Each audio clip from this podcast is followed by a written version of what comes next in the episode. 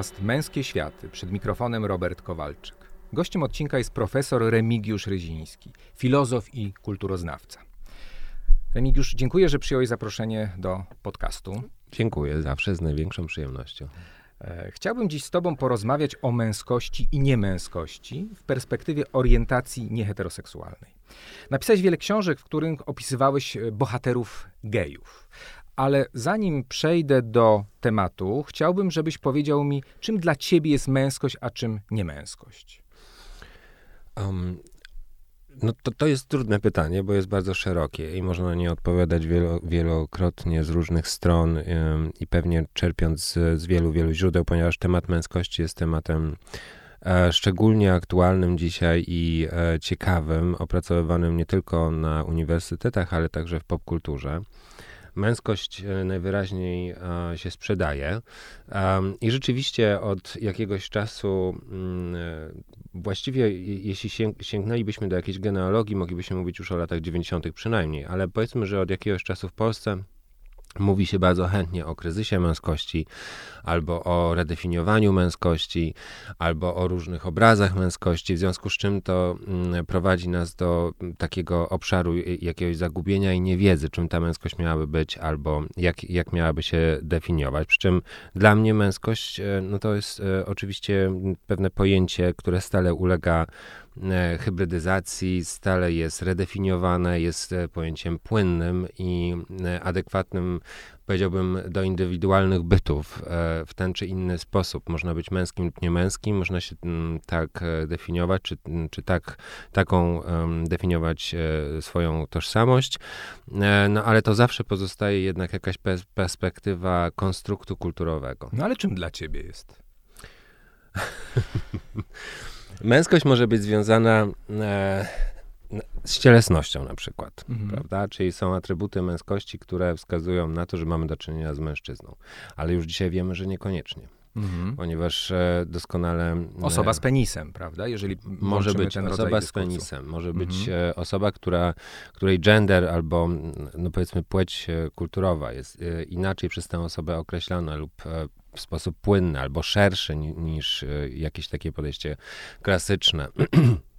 Więc to jest poziom ciała. Ciało nie może zaświadczyć o męskości, może być elementem męskości, ale na pewno nie wypełnia całego spektrum tego, czym ta męskość miałaby być. Drugi poziom to poziom tożsamości, czyli takiego wewnętrznego poczucia męskości, ale tutaj znowu mielibyśmy taki konstrukt, który nie musiałby zdecydowanie działać jeden do jednego w nawiązaniu do cielesności, bo na przykład możemy mówić, że jakaś kobieta postępuje w męski sposób albo czuje się takim właśnie na jakichś tam poziomach, że realizuje, prawda, jakiś tam męski stereotyp. To też może tak być. Tak samo jak będziemy mówić o kobiecej męskości, możemy mówić o męskiej kobiecości. Tyle, że perspektywa będzie wtedy ta oceniająca, zdecydowanie kulturowa. Ale powiedziałeś, że męskość teraz jest takim tematem, leitmotivem, a bardziej w moim odczuciu określenie siebie jako męski budzi coraz częściej negatywne skojarzenia. Tak, bo wtedy te negatywne doświadczenia i wrażenia na pewno płyną z tego, co zostało w historii określone jako męskość normatywna, dominująca, hegemoniczna. Tak. Ta męskość hegemoniczna to jest jeden z takich elementów z teorii Raewyn Connell. Ta męskość hegemoniczna jest zdecydowanie negatywna, chociaż ona też wzbudza wręcz seksualne podniecenie i zainteresowanie. Ona oparta jest na przede wszystkim legitymuje patriarchat, jest zaprzeczeniem wartości kobiecości albo uznaniem kobiecości za coś gorszego, podległego męskości. Jest zdecydowanie hierarchiczna, czyli buduje zależność nie na zasadzie pana niewolnika, tylko na zasadzie szefa i poddanego, kogoś, kto jest wyżej i niżej. Jest brutalna, generalizuje lęki, czyli uzmysławia kulturowe wartości, którymi można rozgrywać, na przykład wojna. albo wszystkie elementy, które... Czyli opowieść o władzy. O władzy, to jest opowieść o władzy. No dobrze, no to jeżeli popatrzymy na to w tej perspektywie, to są szczególne grupy, które pielęgnują ten aspekt tej męskości hegemonicznej. No może oddalmy się od tych grup skrajnych, na przykład prawicowych, ale przyjrzyjmy się gejom, bo... Dokładnie. Takie pytanie, które wydaje mi się dość ciekawe. Czy geje mogą być męscy w kulturze, w której jest ścisły związek pomiędzy orientacją seksualną a płcią, czyli męskość równa się heteroseksualność?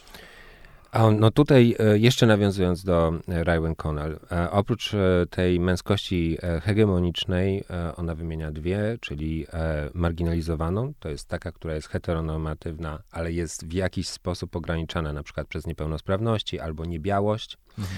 I trzeci element, czy trzeci poziom tej męskości, najniższy, to męskość podporządkowana, czyli taka, która... staje w opozycji do męskości hegemonicznej, czyli jest związana z absolutną nieheteronormatywnością, wrażliwością, jest feminizowana, czyli męskość właśnie gejowska. No tak, ale czy ona rzeczywiście jest gejowska? Bo wiesz, jeżeli rozmawiamy o grupie, to właśnie te elementy, jak twierdzisz, ta męskość, ta subtelność, ta miękkość jest wyrogowywana i gdzieś wrzucana w taką kategorię przegięcia niemęskości właśnie. Tak, no... Tutaj wchodzimy, czy zahaczamy o pewne pojęcia, wzory męskości. Mhm. Oczywiście gejowska męskość jak najbardziej funkcjonuje, jeśli będziemy za męskość uznawać, powiedzmy, maczowatość, czyli specyficzny sposób bycia, wygląd, nie wiem, zarost na twarzy, umięśnienie, specyficzny sposób ubierania się, też język, którego się używa. Z pewnością ona istnieje właśnie jako męskość do pewnego stopnia przynajmniej odgrywana, jako kreacja, jako klon. Mhm. I to jest bardzo ciekawe zjawisko, ponieważ to działa również w drugą stronę. To znaczy, że jeżeli mamy do czynienia z tym wzorem męskości, który powstał w latach 90. i wcześniej nieco w Stanach Zjednoczonych, gdzie mamy męskość gejowską kreowaną na model kowboja, policjanta, marynarza, kogoś, kto jeździ na motorze. No YMCA. Tak, to jest dokładnie to. Te elementy, one wchodzą w kulturę gejowską jako wyobrażenie męskości, która jest seksualizowana i służy podnieceniu czy wyobraźni erotycznej, i ona wraca do społeczeństwa, powiedzmy, heteronormatywnego jako wzorzec zapożyczony i kształtujący nową wersję męskości, czyli mężczyznę, który będzie te wzorce przetworzone przez środowisko gejowskie odtwarzał jako własne. To jest bardzo ciekawe zjawisko, ponieważ tutaj też mamy do czynienia z pewnymi złamaniami albo queerowaniem tej męskości, pewnie w dużej mierze nieuświadomione. A queerowaniem to znaczy? To znaczy, że w dużej mierze nieuświadomione przez środowisko heteronormatywne, czy mężczyzn heteronormatywnych. Czyli mamy na przykład jakiegoś mężczyznę, który zaczyna funkcjonować jako macho, czy to jako aktor, czy to jako muzyk, czy inna postać, na przykład publiczna. Ale wprowadza też jakieś elementy queerowe, czyli na przykład elementy mody, albo zachowania, albo znajomość pewnego języka czy komunikacji. To się zaczęło wraz, to bardzo dla wszystkich Państwa będzie pewno ewidentne, to się zaczęło wraz z reklamą bielizny Calvina Kleina. Mhm. Czyli mamy do czynienia, która była jakby skierowana w środowisko gejowskie jako pewien fetyszyzacja, ale nie tylko ciała, pewnego sposobu bycia, te slipki, które ten bohater tej reklamy przedstawiał i które promował, one jakby poświadczały pewien schemat męskości albo jakiś taki idol męskości. A potem wróciło to z powrotem do heteronormy, do Matrixu, jako coś, co się po prostu robi, czyli na przykład raperzy zaczęli to nosić, odsuwać te... Ale wiesz, to jest ciekawe, bo to jest pytanie, czy hetero też performują. I ja się tak zastanawiam, bo oczywiście reklama Calvina Kleina jest tutaj emblematyczna, ale na przykład produkty, które mogłyby budzić wątpliwość co do męskości, często są reklamowane przez mężczyzn hegemonicznych, czyli na przykład kosmetyki przez piłkarzy. Tak. Czyli to jest jednak oparte o bardzo określony wzorzec, że tylko oni mogą tego typu produkty reklamować. No tak, no ale to jest taka, powiedziałbym, to jest takie symulakrum, czyli taka przekłamana nierzeczywistość, która ma wyobrażać prawdę, no, która się po prostu sprzedaje, która wchodzi w świat. I to jest ciekawy punkt wyjścia do rozważań na temat właśnie klonowania takich form męskości, czyli powielania ich redefiniowany, zmieniony nieco, nagięty jakiś sposób. I na przykład wiemy już dzisiaj, że ta męskość, która w ten sposób funkcjonowała jako klon, staje się formą sztuki, jako performance. I przez te naleciałości również i wymieszanie różnych elementów trafia do mainstreamu jako wartość jednorodna. Na przykład mamy do czynienia dzisiaj z postaciami kultury popularnej albo znanymi postaciami mężczyzn, którzy nie są homonormatywni, ale są jak najbardziej nie występują jako typy z tego spektrum hegemoniczności. Na przykład mamy Roberta Pattinsona, tak? Henry Stiles, czy nawet ten piłkarz ten najważniejszy, Lewandowski. To proszę to wyciąć. Lewandowski, który jest absolutnie, prawda, takim schematycznym. Ale Beckham to zrobił wcześniej. No właśnie do tego cała ta moja wypowiedź prowadzi, że jest schematycznym mężczyzną, bardzo przystojnym, męskim, dobrze zbudowanym, a jednak nie w typowy sposób postrzegany jako hegemoniczny, patriarchalny typ, który jest, nie wiem, groteskowy przez swoją wulgarność i jakieś formy autorytarne, które prezentuje. Albo ten drugi nasz polski Grzegorz Krychowiak, który w ogóle przeszedł na to, co kiedyś jeszcze, już dzisiaj się pewnie tego nie używa, nazwano metroseksualnością. Albo... Ale tylko oni mogą sobie na to pozwolić? To jest właśnie ciekawe zagadnienie, z tego względu, że ta męskość jest podszyta albo podbudowana, w każdym razie uformowana przez przekonanie o niezachwianej heteronormatywności tych mężczyzn. Czyli oni mogą grać tą męskością, ponieważ im wolno ze względu na dominującą, przypisywaną heteronormie, dominującą wartość w społeczeństwie. Jak męskość jest zawsze w centrum i heteronorma jest zawsze w centrum. Stąd właśnie są te queery, o których wspominaliśmy wcześniej, a więc wszystko, co jest przekroczeniem, wykroczeniem, złamaniem i co jest także zabawą i kampem. Po prostu. Ale zwróć też uwagę, bo tutaj niewątpliwie przychodzi także Państwu na myśl ten program telewizyjny, czy na Netflixie w tej chwili to jest Queer Eye, gdzie pięciu bodajże mężczyzn stylizuje innych mężczyzn. Homoseksualnych, to jest ważny element. Wyautowanych homoseksualnych mężczyzn, różnych grup etnicznych i różnego poziomu powiedziałbym, ekonomicznego i kulturowego, co jest bardzo ważne współcześnie, stylizuje mężczyzn, w założeniu przynajmniej heteronormatywnych, w taki sposób, bawiąc się pewną konwencją i formą i w ten sposób wchodząc niewątpliwie do szerokiego mainstreamu, w którym po prostu oni funkcjonują także w roli tej, od której duża część środowiska LGBT-owskiego chciałaby już odejść, czyli fryzjerów, stylistów, takich, którzy znają się na modzie, którzy pewne elementy takiej sfeminizowanej wartości kulturowej, która wcale nie musi być kobieca, ale jednak jest interpretowana jako sfeminizowana, sprzedają jako wartość właśnie takiego współczesnego mężczyzny, który jest odważny do tego, żeby sobie coś tam zmienić, żeby się lepiej prezentować i tak dalej. Szóstym elementem, to też właśnie w badaniach naukowych jest to teraz szczególnie podkreślane, jest niewątpliwie pieniądz, bo tam jest 5 facetów, ale robią te przemiany, korzystając z pewnego zasobu ekonomicznego, co jest przekłamaniem po prostu kulturowym. Wiesz, ja nie obejrzałem może wszystkich odcinków, natomiast zwróciło uwagę moją to, że na końcu ten aspekt atrakcyjności dla płci odmiennej ma znaczenie, że to ich pozycjonuje jako bardziej atrakcyjnych i wybieranych. Czyli są gotowi na miłość, gotowi do randek, prawda? I to jest też jakby przygotowanie, to przemienienie, ten upgrade, który im daje możliwość wejścia w relacje z kobietą. I to jest też takie często takie dopełnienie tego obrazu. Tak, dlatego, że też w kulturze pojawił się taki element, czy jakiś taki twór, który także w mainstreamie był sprzedawany jako coś wartościowego, jako nowa wartość, coś ciekawego, czyli gej przyjaciel kobiety i gej, który wie, czego kobieta jednocześnie potrzebuje. To jest taki jakby, no właśnie taki element pośredni między tymi płciami, który można w jakimś sensie wykorzystać i który może wejść w relację komunikacji.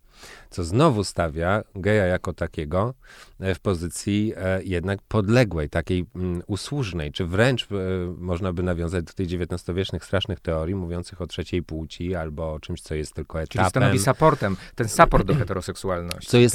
Co jest jednocześnie niepełną formą heteronormy, czyli ten gej, który pomaga dziewczynie, pomaga chłopcu czy mężczyźnie, żeby ten dobrze wyglądał, żeby ona się nim zainteresowała. Jednocześnie jest dobrym przyjacielem, wysłucha jej, problemów i tak dalej. Jakby jest taką formą pomocniczą. To jest wykorzystywane w mediach. Myślę sobie, że w dużej mierze w niesprawiedliwy i krzywdzący sposób. Ale też często nieświadomie. To jest powielanie jakiegoś wzorca. Za chwilę przejdziemy, bo to zahacza o tą homofobię zinternalizowaną, ale wrócę do tej męskości. Ten trening męskości, tej hegemonicznej męskości jest często poprzez negację możliwego pożądania w kierunku mężczyzn. Prawda? Czyli w tych zdaniach, nie wiem, załóżmy na boisku, nie graj jak ciota, prawda? Czy musisz być twardy, nie bądź pedałem. I to jest bardzo dyscyplinujące, prawda? To pokazuje, że jest bardzo wąski repertuar zachowań, które kulturowo uznane są jako męskie. Najczęściej emocje, słabość, to nie są elementy, które są wpisane w tą kategorię męskości. I też jakby do tego stopnia, że jeżeli to się pojawi, albo cień się pojawi wątpliwości, no to tutaj jakby odpowiedź otoczenia jest dość jednoznaczna, prawda? Ten taki trening konformistyczny.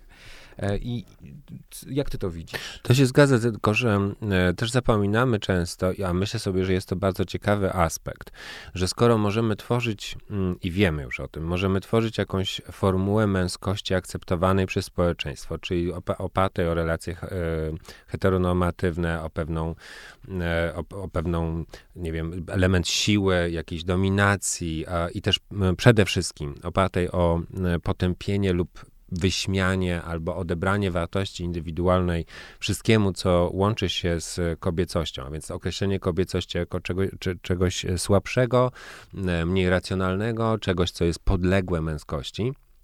Wiemy, że to jest kształtowane przez kulturę i przez społeczeństwo jako wartość naczelna, to być może warto byłoby się też zastanowić, czy też w ten sposób nie jest kształtowana właśnie ta tak zwana gay sensibility, czyli ta gejowska tożsamość, ponieważ zobacz, że tożsamość kulturowa tworzy się zanim właściwie w dzieciństwie pojawią się jakieś elementy orientacji, czyli nakierowania na obiekt, podniecenia czy seksualnego zainteresowania, co oznaczałoby, że zanim stajesz się homoseksualny, tworzony jesteś jako gej, który jest wrażliwy, nie gra w piłkę, który znowu pokutujące i straszne i krzywdzące pojęcia Freuda, który jest pod władzą dominującej nadopiekuńczej matki i nieobecnego ojca.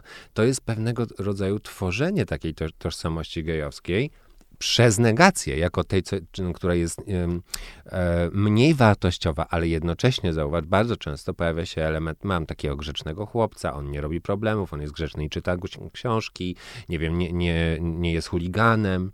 W ten sposób tworzy się takie pojęcie takiego właśnie miękkiego, sfeminizowanego chłopca, który siłą rzeczy wyrośnie na geja. No tak, to ta kategoria skobieconego mężczyzny, prawda?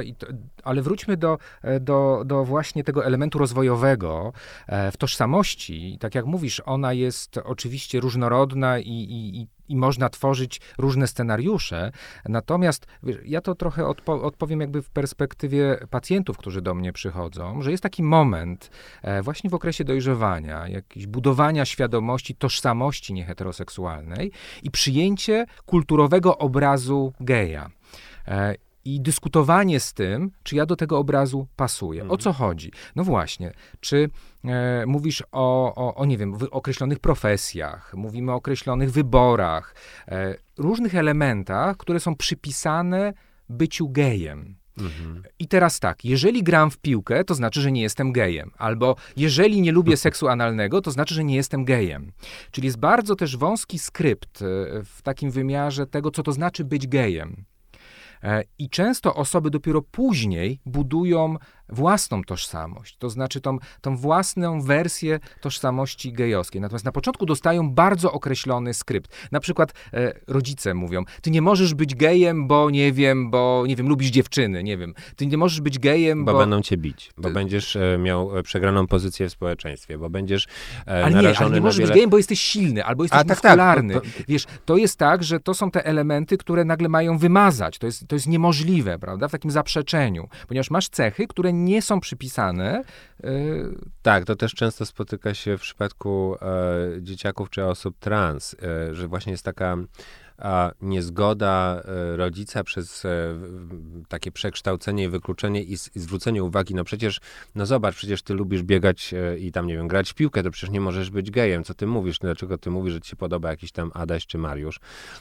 Wiesz, to oczywiście jest formułowanie, dlatego, że wracając do tego, co wcześniej już mówiliśmy, gejness, czyli ta tożsamość gejowska jest w dużej mierze, przynajmniej jeśli nie w ogóle, jest po prostu produktem kulturowym, jest konstruktem kulturowym, społecznym. Owszem, często opartym na tożsamości psychoseksualnej albo jej wyobrażeniu, ale zdecydowanie niejednoznacznym. To znaczy rzeczywiście już dzisiaj, ale także w historii. Jeśli się nad tym zastanowimy i mówi o tym Halperin w swojej książce How to be Gay, która wyszła chyba z 10 lat przynajmniej temu, jest bardzo świetna. Chłopiec gej ma specyficzny początek, to znaczy to jest taka sytuacja, że inaczej niż inne mniejszości, na przykład etniczne albo religijne, gej nie może nabywać wiedzy o sobie poprzez rodzinę, poprzez bliskich, poprzez relacje tożsamościowe w szkole na przykład, czerpane z grupy, ponieważ bycie gejem to jest nie tylko bycie osobą orientacji homoseksualnej, ale także uczenie się pewnego skryptu tożsamościowego, co to miałoby oznaczać. Na przykład potem w bardzo ciekawej części tej książki właśnie Halper mówi, no dobrze, jeśli ja nie oglądam, nie wiem, na przykład koncertów Lady Gaga. Albo muzykali. Tak, albo muzykali, albo nie wiem wręcz co to jest Stonewall Riot. To znaczy, że nie jestem gejem? Czy to znaczy, że nie jestem gejem, ale jestem homoseksualny? Czym właściwie miałaby być ta tożsamość? Ta tożsamość takiego dziecka, ona jest kształtowana kulturowo właśnie najczęściej przez wykluczenie i przez brak możliwości właśnie przejrzenia się w takim zwierciadle tożsamościowym, czyli poprzez rodzinę, czy znajomych, czy kolegów, czy bliskich, czy jakieś takie formy codzienności, że można być takim gejem albo innym gejem, ponieważ pierwsze, co dostaje gej, myślę, że w ogóle osoby LGBT, ale w tej przypadku mówimy o gejach, to jest przede wszystkim taka uwaga, w sensie przestroga, że może coś być nie tak, że może coś się wydarzyć i że musisz doskoczyć do jakiegoś takiego mitycznego pojęcia tożsamości, które przejdzie. Dlatego czego uczy się gej na początku, to jest passing, czyli przechodzenie. Czyli on musi zacząć grać w piłkę, musi zacząć być, nie wiem, męski i rozrabiać na podwórku, jeśli to w ogóle ma miejsce jeszcze dzisiaj w tym świecie, w którym jesteśmy. No w każdym razie, a być może musi znać się na grach, nie wiem, tam tych platformach i innych tych rzeczach, które robią dzisiaj dzieci, zamiast chodzić po polu, jak się mówiło w Krakowie.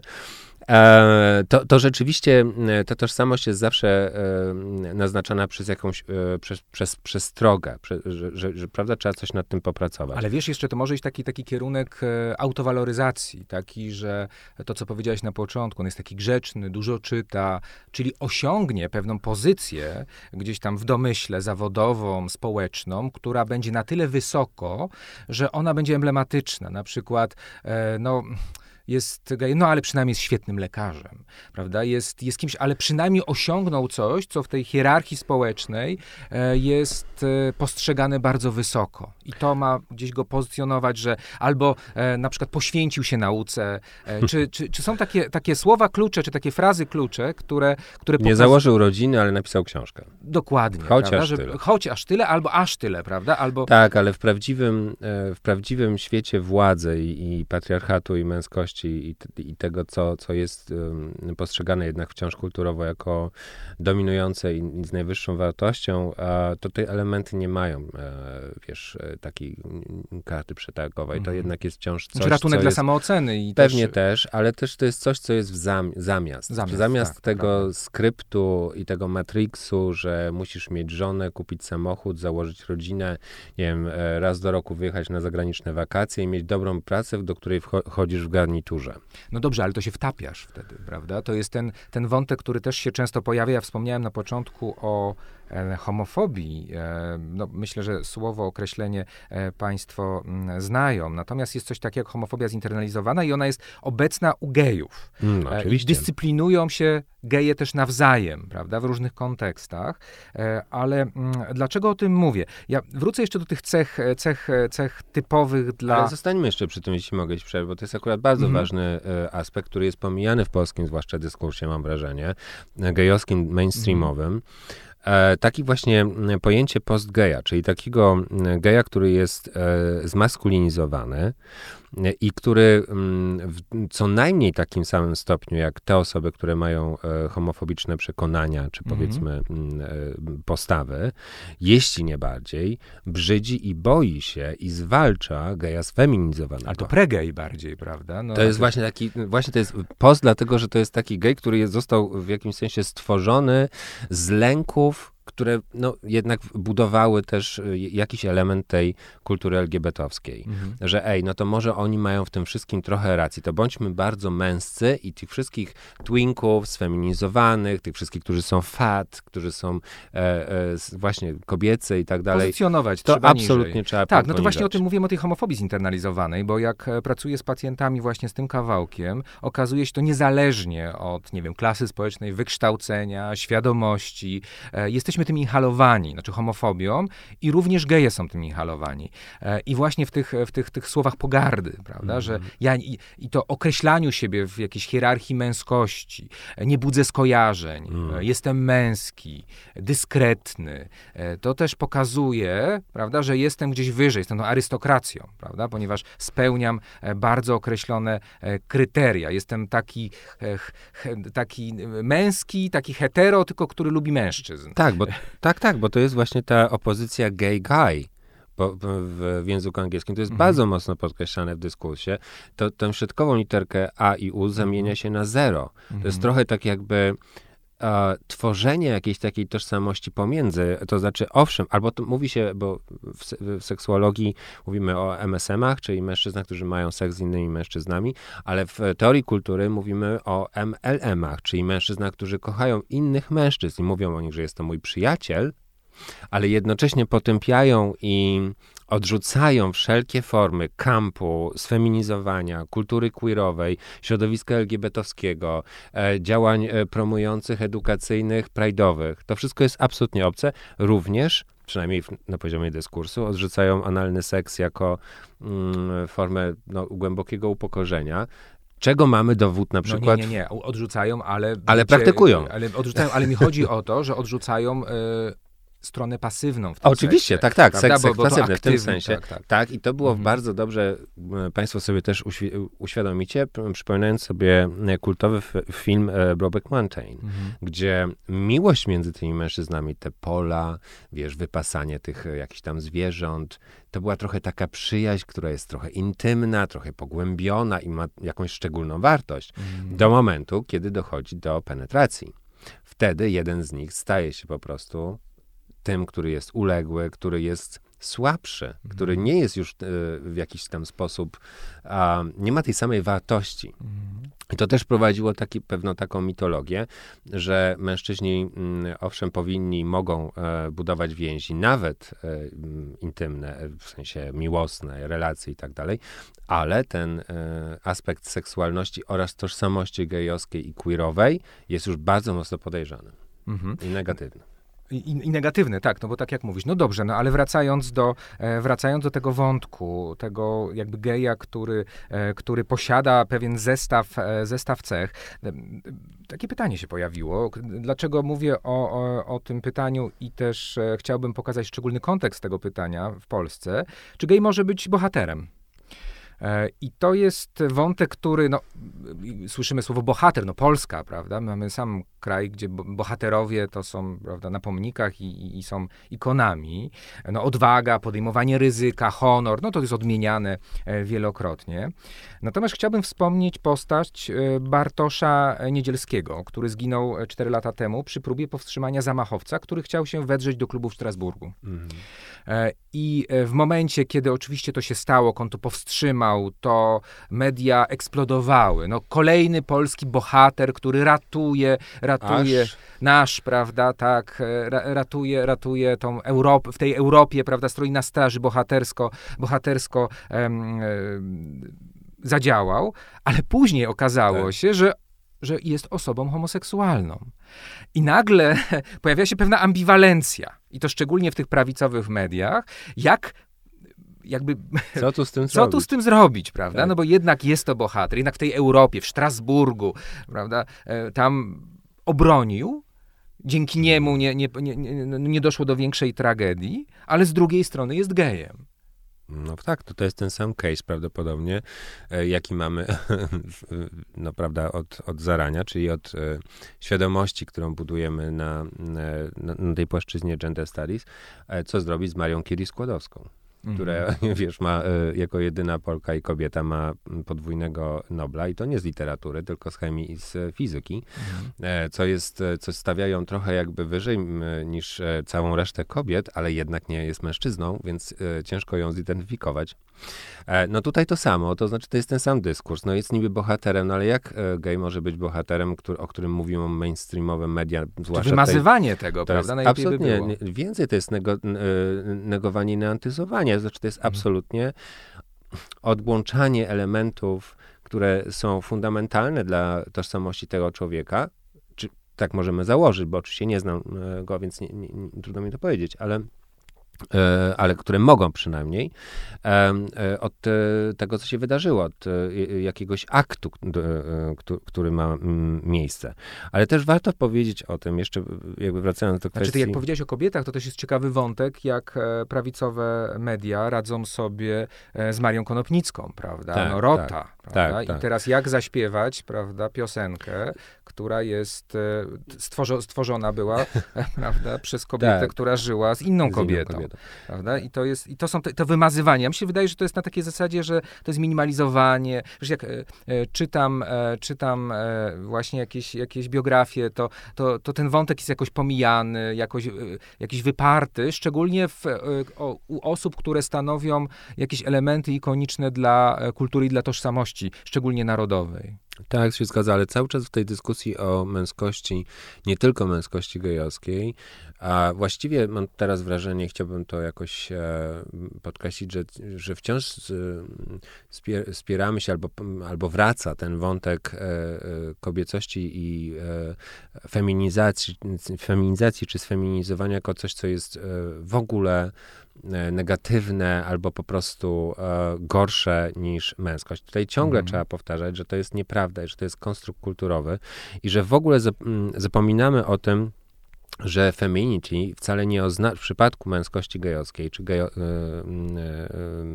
gayness, tak, czyli tożsamości gejowskiej, nie oznacza wcale identyfikowanie się z kobietą jako taką. To jest jakby inna działka, prawda, seksuologii i tak dalej, badań kulturowych. Chodzi raczej o postrzeganie siebie w tej perspektywie queerowej, perspektywie przegięcia, fanu, perspektywie antynormy, a nie anormy, dlatego że kobiecość jest normatywna. To nie jest coś takiego, że jak mamy RuPaul Drag Race, albo Queer Eye, albo te wszystkie mainstreamy, które teraz są absolutnie wszędzie obecne i każdy doświadcza ich na co dzień, to chodzi o to, że to sfeminizowanie, które jest wciąż obecne, jest przedstawiane jako coś, co można obśmiać. To w ogóle w tej kulturze gejowskiej nie o to chodzi. Ja jestem jednak ze starej szkoły, która dostrzegając konflikty i problemy, może powiedzieć, że LGBT idą razem z feminizmem. Znaczy, że to się wspiera, że jednak ta kobiecość jest wartością pozytywną i to sfeminizowanie sławetne gejowskie raczej podkreśla właśnie rodzaj performance'u, z którym możemy mieć do czynienia w przypadku kobiecości. To nie jest prześmianie tego elementu. I tak jak mówiła święta Simone de Beauvoir, nikt nie rodzi się kobietą, tylko kobietą się stajemy. Dziś możemy mówić absolutnie, i to się pojawia w dyskursie, że nie rodzimy się męscy, tylko męscy się stajemy. I ta męskość jest absolutnie kreowana przez daną kulturę, nawet mikrokulturę, w której funkcjonujemy. Być może są geje, którzy są przegięci, sfeminizowani, na przykład w Warszawie w klubie, a jak jadą do domu, to nie wiem, noszą węgiel, jeśli w ogóle jest ten węgiel w dzisiejszej sytuacji, albo nie wiem, coś spawają, czy przykręcają jakieś śrubki do czegoś. Trudno to powiedzieć. Myślę, że ta męskość jest naprawdę, nikt nie rodzi się wiesz, w tej perspektywie hegemonicznej męskości. Tę męskość się po prostu nakłada na siebie, ją się tworzy, to jest proces. Ale jesteśmy tak wcześnie ją inhalowani, bardzo określonymi tymi elementami, które są konieczne do jej stworzenia, że tak jak mówisz, to są pewne automatyzmy, to są pewne odruchy wobec określonych zachowań. Prawda, określonych kontekstów, bo ty mówisz jednak o bardzo głębokiej świadomości, jakiejś redefinicji, a tutaj jednak mamy do czynienia bardzo często z czymś, co jest od zawsze, co jest powietrzem. I trudno czasem w tym obszarze, szczególnie kiedy włączają się emocje. Bo oczywiście jak mówisz o świadomości, kiedy mówimy tutaj, rozkładamy to dyskutujemy to w perspektywie naukowej. Natomiast w tych reakcjach, to się pojawia w obawie, w lęku. Miałem już podcast z Kacprem Kujawą, który opowiadał jest stylistą męskim i jest stylistą, opowiada o stylizowaniu mężczyzn i mówi o tych lękach, że kolory, że faktury, że konteksty, co się ubiera, co się nie ubiera i to jest na poziomie już emocji, jakiegoś zamknięcia się, obawy. Tak, bo to cały czas mamy do czynienia z tym, co też w latach 90. już było określone jako homosexual panic. Czyli z jednej strony taki społeczny lęk przed widzialnością gejowską i z drugiej strony przed wyjściem z szafy i scenariuszem, którego się nie zna. Czyli co będzie, jak już będę, nie wiem, w przestrzeni społecznej sobą i co się stanie, ale także w społeczeństwie, jak społeczeństwo na to zareaguje. W sensie właśnie ten gay panic oznacza, że widzialność gejowska była rozumiana przynajmniej wtedy, jako coś, co może zmodyfikować taki obraz społeczny, coś zmienić w tym społeczeństwie. I to jest bardzo ciekawe, dlatego że pytanie, które w latach 90. właśnie stawiała Ewa Kosofsky Sedgwick w swojej książce Epistemology of the Closet, to było pytanie, czym jest tożsamość gejowska po wyjściu z szafy? Czyli jak będziesz funkcjonować w świecie, który był do tej pory dla ciebie zagrożeniem, jak już będziesz out? Tak?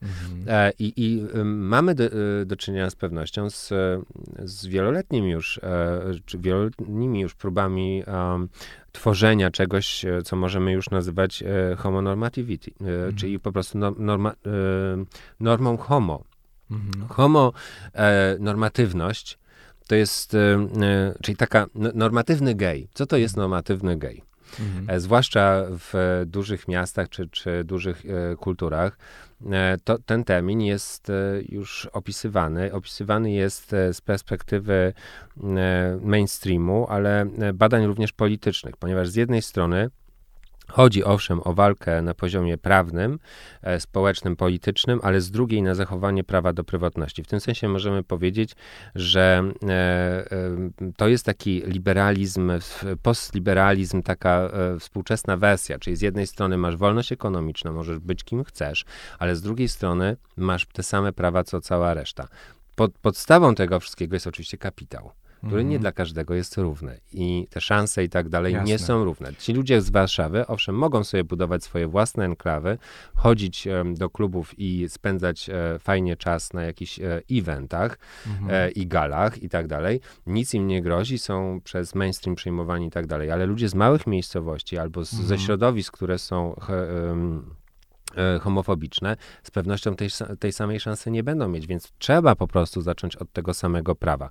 I takim prawem, o którym oczywiście ciągle się słyszy i ciągle się mówi, jest równość małżeńska, które jest tylko punktem wyjścia, bo to oznacza też jedno, to też musicie Państwo sobie, czy możecie Państwo sobie uzmysłowić, bo to jest duży problem. Dlaczego? Dlatego, że w dużej mierze, przynajmniej jak mówiła Butler, tak, Judith Butler, Gender Trouble, ten koncept kinship, czyli pokrewieństwa, jest zależny od właśnie takiej binarnej, diadycznej i normatywnej heteromatrycy. I teraz czym jest gej albo LGBT w tej matrycy, jeżeli on realizuje, może czerpać z prawa, które jest mu przypisane, czyli równości małżeńskiej, ale realizuje schemat, który nie jest jego autentyczny, o ile w ogóle wiemy, czym miałby ten autentyczny schemat być. Posłużę się twoim przykładem, bo powiedziałeś o relacjach i formalizacji tych relacji, ale ja też wrócę do gabinetu. To jest pytanie, jak tworzyć relację, która nie jest relacją hetero-bis. I na przykład wymiar aktywność-pasywność, czy jak wiele trzeba elementów w jakiś sposób też uporządkować i mieć świadomym, żeby zbudować relację z osobą tej samej płci, z innym mężczyzną.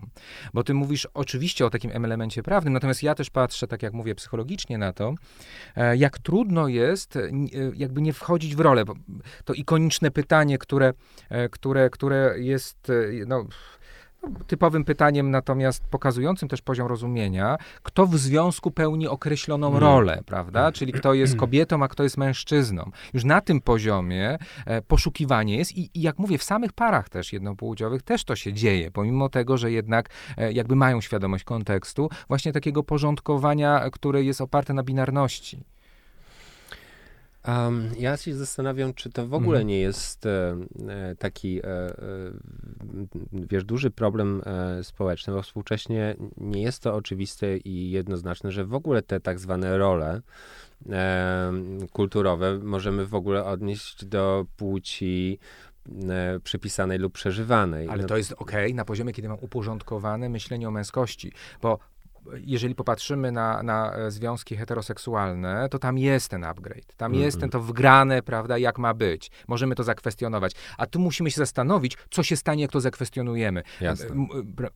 Ten wątek moim zdaniem jest ciekawy, że ja właśnie chcę się tak określać. Ja bym chciał wejść w te buty tego hegemonicznego faceta w tym domu i przyporządkować sobie. Tam walka o władzę, która... No ale to wciąż jest ta matryca, z którą walczymy od tak dawna. To jest matryca, która jest wobec nas samych krzywdząca. I uznanie właśnie tego heteromatriksu za dominujący albo właściwy, nie daj Boże, czy jako jedyny właściwy w tym sensie, będzie oznaczało, że wszystko, co nie jest z tej matrycy, homo czy hetero, obojętnie, jest w jakimś sensie przynajmniej niemoralne, niezdrowe, jest czymś, co należy wręcz może, czemu nie, było takie przypadki, penalizować. Czyli, że jeżeli jesteś gejem i nie założysz rodziny, w której wychowujecie dzieci i macie ślub, jak Bozia przykazała, to być może w pewnym momencie społeczeństwo potępi takie relacje. I co wtedy? To prawda, no, ale myślę, że jeszcze długa droga, przynajmniej w Polsce. Taki wątek, którym chciałbym trochę skończyć, ale zauważam, że wybrzmiewa, bo przychodzi mi, jeżeli patrzę na pacjentów, którzy do mnie przychodzą, to pojawia się taki wątek, na przykład przy rozmowie o orientacji, i omawiam takie stadia rozwoju, na przykład według Cass, że jest taki obszar tak zwany dumy gejowskiej. I pojawia się pytanie, jak mogę być dumny z czegoś, co jest właśnie normą, co jest typowe, co właśnie nie ma polegać na jakimś szczególnych prawach, tylko na tym elemencie równości, niewidoczności.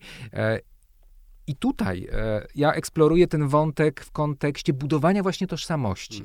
Jak wiele trzeba zrobić przekroczeń, jak wiele świadomości, ile to trzeba odwagi, żeby jednak powiedzieć o sobie, tak, jestem gejem. Że to właśnie ta duma nie jest z orientacji sensu stricte, tylko jest dumą z procesu. Dumą z tego, że trzeba wszystko zakwestionować, czy bardzo wiele zakwestionować, chociaż teraz ostrożnie, bo w Stanach Zjednoczonych są ruchy LGBT without G. Już nie chcemy białych gejów z klasy średniej, którzy znowu dominują dyskurs, ale jest jednak z tego kawałka jednak odwagi, dumy, pracy i stąd właśnie, ja to tak interpretuję, a ty? Ja myślę, że to jest głęboko zasadne, także ze względów historycznych. Budowanie świadomości gejowskiej, tożsamości gejowskiej jest związane z walką o dumę, czyli o możliwość funkcjonowania i bycia sobą w przestrzeni prywatnej, ale i publicznej. I cała historia, przynajmniej XX wieku, ale przecież wiadomo, że od zarania, pokazuje nam, że w dużej mierze ta tożsamość gejowska związana była z walką. Była związana z wykluczeniem, z cierpieniem, próbami właśnie neantyzacji i zwalczania, tak jak miałem okazję badać to przy okazji moich książek, tych trzech gejowskich reportaży. Czy to są lata 60., czy to są lata 80.,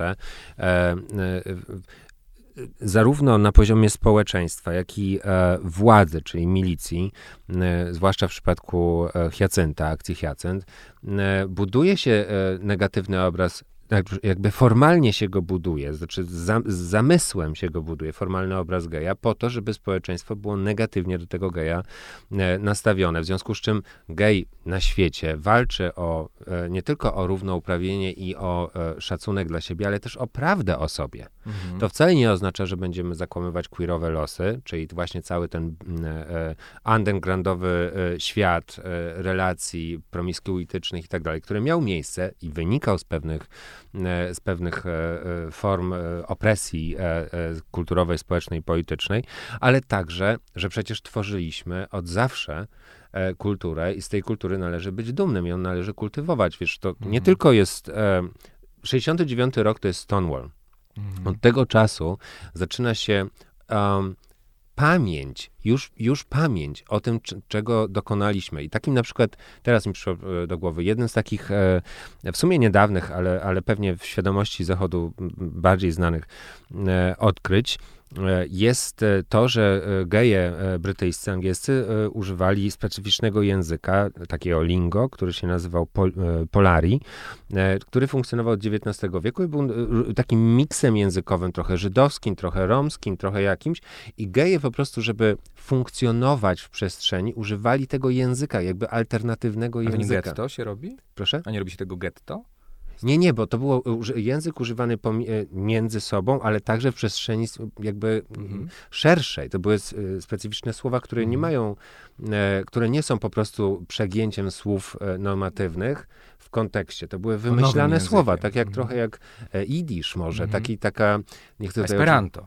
Bo Esperanto, stworzony język, który po prostu miał być kampowym slangiem identyfikowanym wśród gejów. Będziemy kończyć, wróćmy do Polski, bo ja patrzę, jak my żyjemy w takim specyficznym też obszarze, prawda? Europa Wschodnia ma problem z gejami, prawda? Jeżeli popatrzymy na Węgry, na Słowację, na Polskę, że właśnie ten element utraty bohaterstwa, że to jest jakiś rodzaj podatności na bycie konfidentem, że on jest wpisany w to myślenie też. Że to jest osoba słaba, którą można w jakiś sposób złamać. Natomiast jak mówimy o dumie, jak mówimy o walce, prawda? I moim zdaniem eksplorowanie tego wątku walki, siły, mocy może być takim elementem też budującym. Właśnie w kontekstach kultury, która lubi partyzantkę, lubi powstania, lubi walkę.